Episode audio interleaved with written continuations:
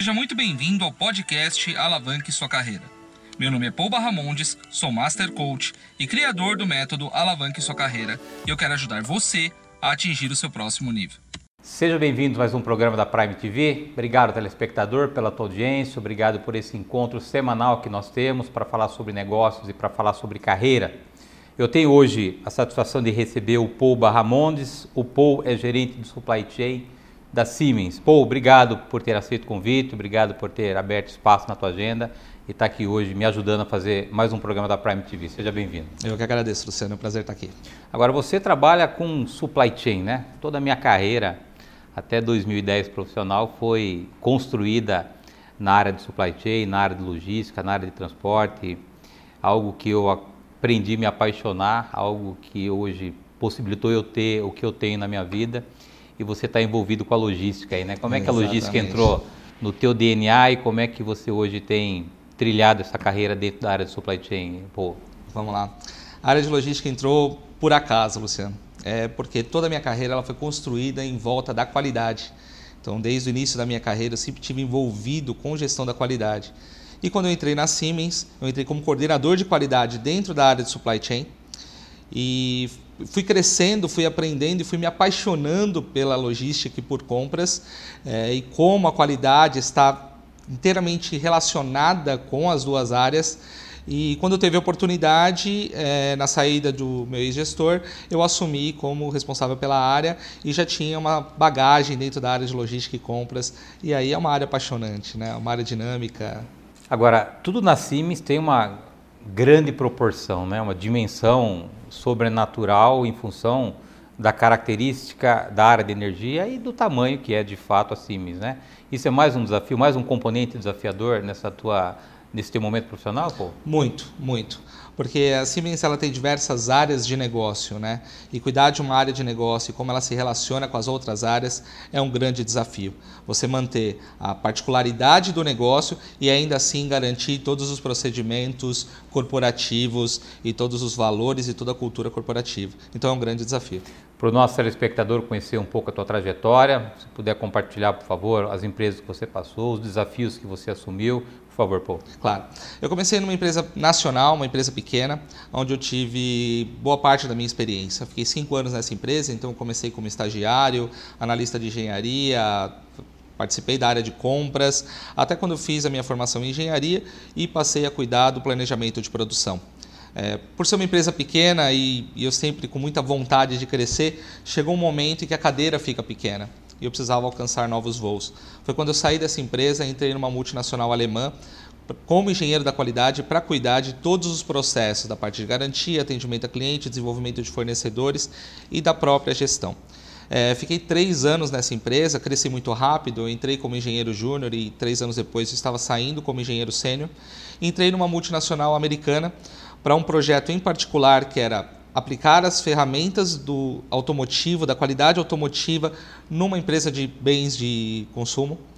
Então, foi um grande desafio aplicar essas ferramentas, fazer os ajustes necessários para que eles pudessem ter uma qualidade muito próxima do automotivo, que é muito rigoroso.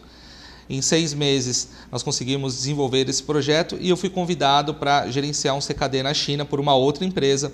E aí foi onde eu tive um ano é, muito diferente né, para a minha experiência. Foi um ano que realmente eu tive que mudar o meu mindset para conseguir entregar resultado e viver num país que é, é particular, e aí, um ano depois, eu voltei e foi quando eu entrei na Siemens e estou lá até hoje. É, mas eu quero me aprofundar mais nessa experiência na China. Vamos lá. Como é que foi a decisão de você ir? Porque eu acho que o primeiro passo é isso, né? É, porque tem muita, é, é, muito folclore em relação à China, né? Sim. É, por falta de conhecimento ou por preconceito propriamente dito. Como é que foi o convite, a decisão disso? Foi com a família? E como é que foi os primeiros passos lá? Quais foram as dificuldades? Uma curiosidade minha, como é que você acabou se adaptando lá no começo da China? Pô? Vamos lá. É, um gerente que trabalhou comigo na multinacional alemã, ele estava procurando um profissional para implementar as ferramentas de qualidade automotiva no ramo em que ele estava. E eu vi essa vaga, a gente bateu um papo, ele falou: você tem o um perfil, eu acho que seria ideal você estar nessa oportunidade.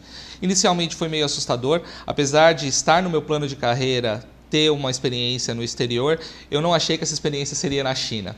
Né? É, eu tinha seis meses de casado, eu tinha acabado de casar e minha esposa nunca tinha saído do país. Inicialmente eu disse não para a oportunidade, depois eu voltei em casa bem chateado pela decisão que eu tinha tomado, porque envolvia muitos fatores, família e tudo mais. Foi quando minha esposa, muito parceira, chegou para mim e falou: Por que você está chateado? Eu falei: Aconteceu isso, recebi um convite e eu neguei o convite. Ela falou: Não, você não vai negar, você vai ligar para ele, você vai aceitar e eu vou com você. E aí isso me deu força para tomar essa decisão. Né? No começo foi difícil, porque quando você fala para todo mundo, ah, eu estou saindo para ir para uma oportunidade na China, todo mundo fala, você é louco, tem que ir para a Alemanha, para os Estados Unidos. Eu falei, não, a China está crescendo, eu acho que essa oportunidade vai casar, era a pecinha do quebra-cabeça que faltava na minha carreira e queria alavancar no futuro outras oportunidades.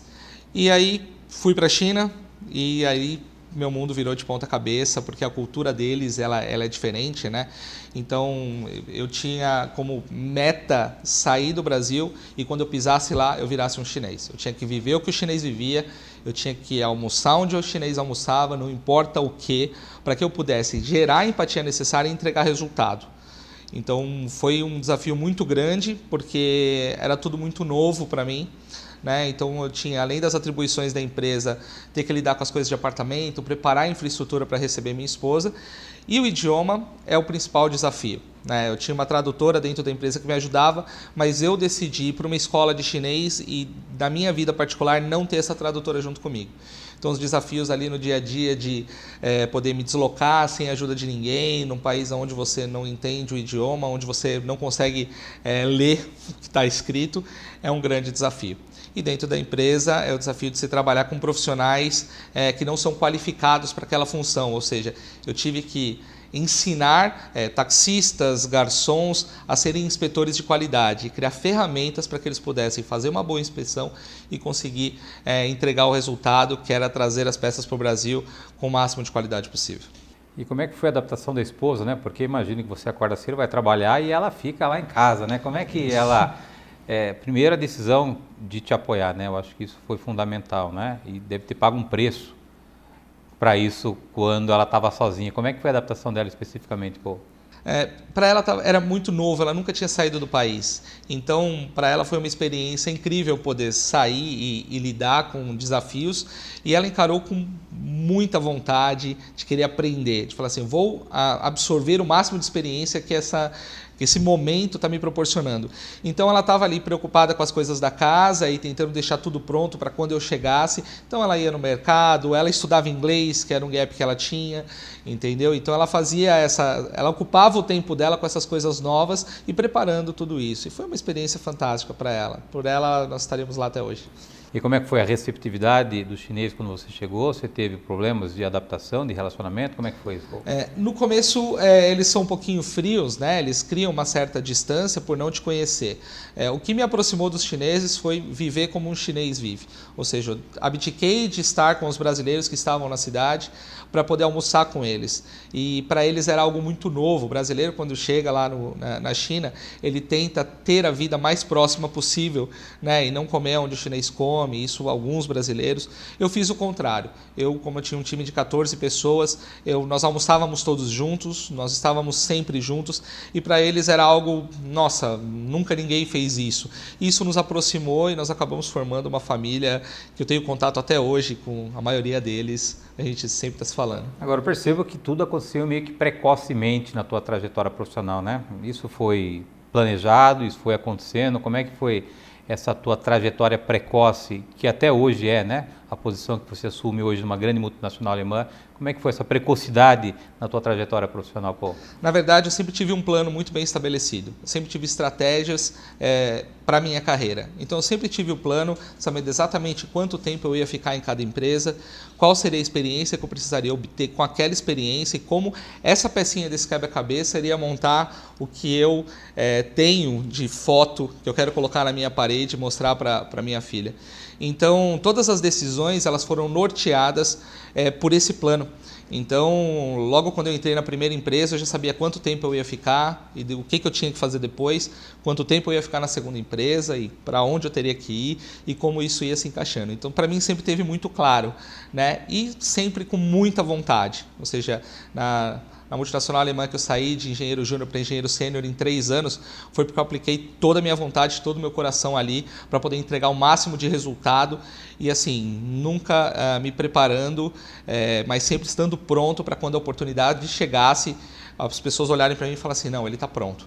Então eu sempre tive isso muito dentro de mim. Eu nunca me preparo quando eu preciso estar pronto, eu preciso estar pronto agora. Mas essa, esse teu perfil, é, da onde ele nasceu, da sua criação, da tua educação, como é que isso nasceu no povo, porque isso não nasce pronto, né? Quer dizer, de alguma maneira você tem alguns talentos, alguns dons, mas de alguma maneira essa visão e estratégia muito veio da educação, né? Como Sim. é que foi isso? Isso veio do meu pai, veio dos meus pais, né? Meu pai e minha mãe, ou seja, meu pai é, nasceu no Chile, né? Ele veio para o Brasil com 20 anos e ele era uma pessoa apaixonada por resultado, uma apaixonada por entregar, por fazer, por agregar valor. E ele me criou dessa forma. Sempre você tem que ser é, perfeito, a perfeição não existe, mas ele sempre falava: você tem que tirar a, a, máxima nota, você tem que entregar seu coração. Se você decidir ser garçom, você tem que ser o melhor garçom do restaurante. Se você decidir ser taxista, você tem que ser o melhor taxista. Então isso veio dele. Meu pai falava cinco idiomas, é, meu pai formado e tudo que ele empreendeu, tudo que ele quis fazer, ele conseguiu fazer. E ele passou isso para gente, né? Faça com o coração e faça com vontade. Não importa se aquilo é realmente está alinhado com o seu propósito ou não, mas se é uma peça do seu quebra-cabeça, entrega todo o seu coração que o resultado ele vem. Ok, Paul, eu vou pedir a tua licença para um rápido intervalo. Na volta, nós retomamos o assunto com o Paul Barramondes, o Paul que é gerente de supply chain da Siemens. Nós voltamos no instante. Voltamos. Nosso convidado de hoje é o Paul Barramondes, o Paul é gerente do Supply Chain da Siemens. Paul, virando um pouquinho a chave, falando um pouquinho sobre algo que você também se apaixonou, que é o coaching. Como é que o coaching surgiu na tua vida? Como é que ele te ajudou a gerenciar tuas equipes e como é que ele tem ajudado na tua própria vida pessoal hoje? Vamos lá. O coaching ele apareceu na minha vida quando eu senti a necessidade de entregar mais resultado através das pessoas. É, quando você está com olhos com foco só na tarefa, chega um momento que você tem um determinado limite de entrega e eu percebi que estava faltando alguma coisa e que era possível entregar mais resultado. Foi quando eu conheci o, o coaching e fui fazer uma, uma, uma, formação em coaching nos Estados Unidos. Né? Era uma, uma formação de uma semana, trabalhando a liderança é, com o foco no coaching. Então eram dois executive coaches que gerenciavam as equipes e foi uma experiência intensa foi muito intensa. Foi quando a gente conseguiu, em uma semana, criar uma conexão com um grupo e trabalhar ferramentas que, quando eu voltei, eu voltei apaixonado por essa, por essa metodologia e quis descobrir como eu poderia aprender e também gerar mais resultado. Então, passei um ano pesquisando, é, sabendo escolas, como eu poderia me desenvolver melhor aqui dentro do país, associado à minha atividade, e fui fazer essa formação. Então, foi um ano de formação foi a formação de coach de vida, carreira, times, liderança, coach executivo e master coach. E colocando tudo isso em prática, né? É, tem, obtendo horas é, de coaching para que eu pudesse é, associar na minha vida e com a minha equipe. E o coach me transformou. Eu aprendi a ser muito mais produtivo, eu aprendi a, a não julgar, a ouvir as pessoas de forma genuína, é, de fazer questionamentos a ponto de inspirar as pessoas para que elas descobrissem que os recursos estão dentro dela e que se elas colocassem vontade, elas poderiam entregar muito mais resultado. E foi impressionante porque o coaching mudou a minha vida. Hoje eu tenho mais tempo, muito mais equilíbrio. Eu era uma pessoa extremamente irritada. Quando a minha filha nasceu, é, eu, eu, vivia ansioso de querer estar perto dela, mas ao mesmo tempo tinha que entregar resultado e tinha que estar junto com a minha esposa, com a minha família. Então é, eu estava num momento muito turbulento e o coaching veio para me trazer clareza e dizer: opa, você tem que focar no que é importante, você tem que desenvolver as pessoas para que elas possam fazer e o equilíbrio ele é importante para todos. Então, o coaching me ajudou muito a obter mais resultados é, fazendo na metade do tempo. Uma coisa que me chamou a atenção numa das nossas conversas lá no meu escritório, que você disse para mim, Luciano, você tem que escolher o que você vai deixar de fazer para você fazer aquilo que é importante. Eu achei isso, parece que é um pouco óbvio, mas nem sempre a gente se apercebe do óbvio, né? Exatamente. Como é que isso funciona, né? Porque assim, o dia tem 24 horas e a gente tem um determinado quantidade de horas para trabalhar e não se faz mais nisso, a não ser que você cause prejuízo para outras áreas da tua vida, né? Como é que é essa é, é, essa tua visão de o que, que eu vou deixar de fazer para fazer o que é importante, como é que isso acontece no teu dia a dia? É, no mundo de hoje, nesse mundo VUCA, né, é, incerto, volátil, esse volume de informação que nós trabalhamos hoje é, faz com que nós tenhamos que fazer mais com o tempo que nós temos hoje. E na realidade é, é pra, na, na, minha visão é impossível, porque o dia ele tem 24 horas, ele é unânime, ele é para mim e para você o mesmo tempo. E o mais importante não é a quantidade de coisas que você vai fazer, mas o que você vai de deixar de fazer para dar foco no que é importante e que não vai gerar que vai gerar resultado. Porque nós focamos muitas vezes no que é circunstancial, que não gera resultado, e esquecemos de dar o foco no que é importante. Então eu percebi, eu com o meu perfil é, comportamental, a entender de, ok, é, se eu deixar de fazer isso aqui, o que, qual vai ser o impacto? Ah, nenhum. E se eu focar nisso aqui, qual, o que, que vai ser o impacto? Vai ser enorme. Então, é, bater uma meta é muito mais do que você estar agregando coisas para fazer mas deixando do que você tem que fazer e manter o equilíbrio e dizer, ok, isso eu tenho que delegar, isso eu mesmo tenho que fazer, isso nós vamos trabalhar em equipe, isso não é importante, isso realmente é fundamental para o negócio. Então eu passei a ter muito mais equilíbrio dessa forma, escolhendo as coisas que eu deixo de fazer e focando naquelas que realmente são importantes para o meu resultado. E como é que você hoje utiliza essa ferramenta de coach para extrair o máximo de resultado da tua equipe? Eles entendem isso? Você deixa claro isso, que é um processo que no fundo, no fundo, contribui com a empresa, mas principalmente com a carreira deles, como é que você interage com a tua equipe em relação a essa ciência que é o coach que você utiliza hoje na tua vida pessoal e profissional, Paulo? O primeiro ponto que eu faço eles entenderem é que é o empoderamento. Eles têm todos os recursos necessários, eles não precisam de mim. É, eu sou uma ferramenta para inspirá-los e engajá-los. Eu tenho que compartilhar a visão e eles têm que estar alinhados com essa minha visão para que eles possam fazer.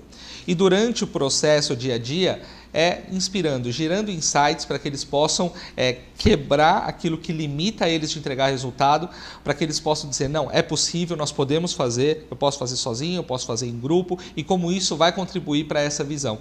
Então eu inspiro elas para que elas possam encontrar todos os recursos que já estão dentro delas e entregar mais resultado. Então, melhorando relacionamentos, ouvindo sem julgamento, é, questionando o status quo, é, por que isso é desse jeito? Por que, que eu não posso fazer diferente? É, o que, que tem de desperdício aqui que eu posso deixar de fazer, eliminar e fazer realmente o que é importante? Então eu compartilho essa visão. Eles sabem que eu tenho essa formação e eu vou inspirando eles e, e principalmente para que eles possam crescer na carreira.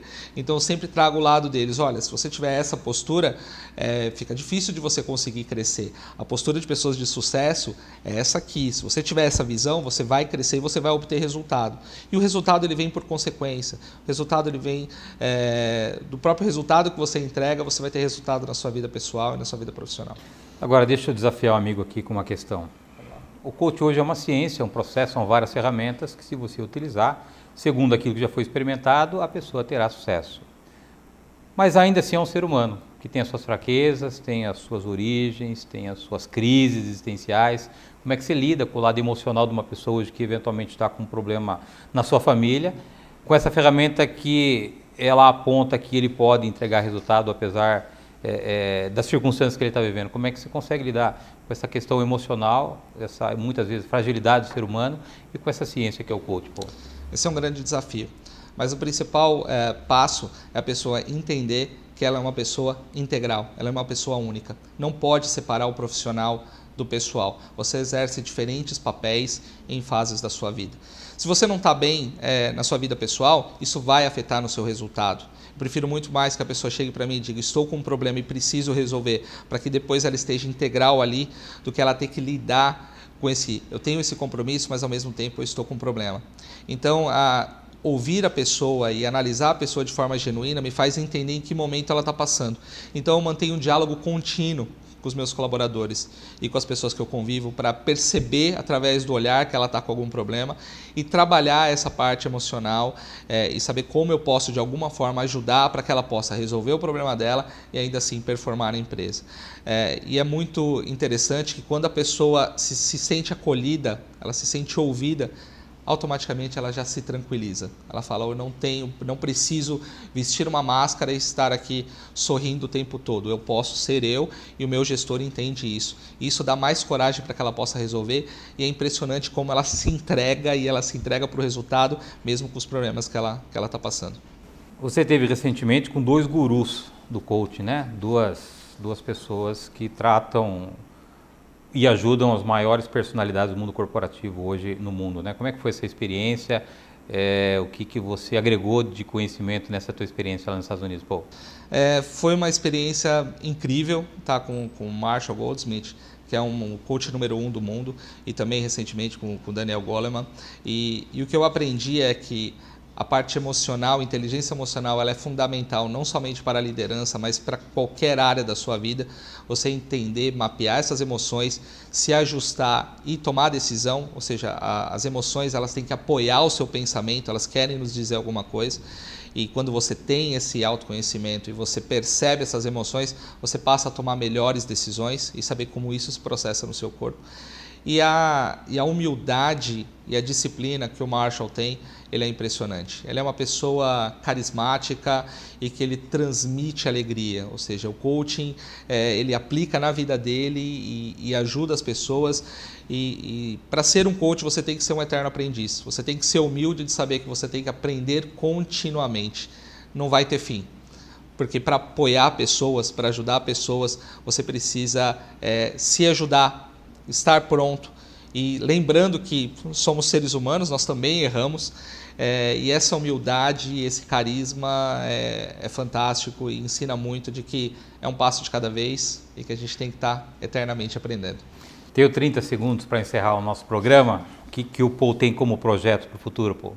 É, o projeto para o futuro, eu tenho cada vez mais investido no coaching. É uma ferramenta que tem me ajudado a ter mais resultados na minha vida profissional e na minha vida pessoal. É, tem ajudado muitas pessoas através do coaching e é algo que eu estou investindo com muita força. É, para quem sabe no futuro ter um plano B e, e exercer é, o coaching com mais força e poder ajudar cada vez mais pessoas a encontrarem a sua melhor versão. Obrigado pela tua presença, foi ótimo tê-lo aqui conosco. Sim, que você tiver mais novidades lá para o lado das times ou por esse plano B, o programa está à sua disposição e o meu convite é permanente. Obrigado. Tá ótimo. Obrigado, Luciano. Gostou deste conteúdo?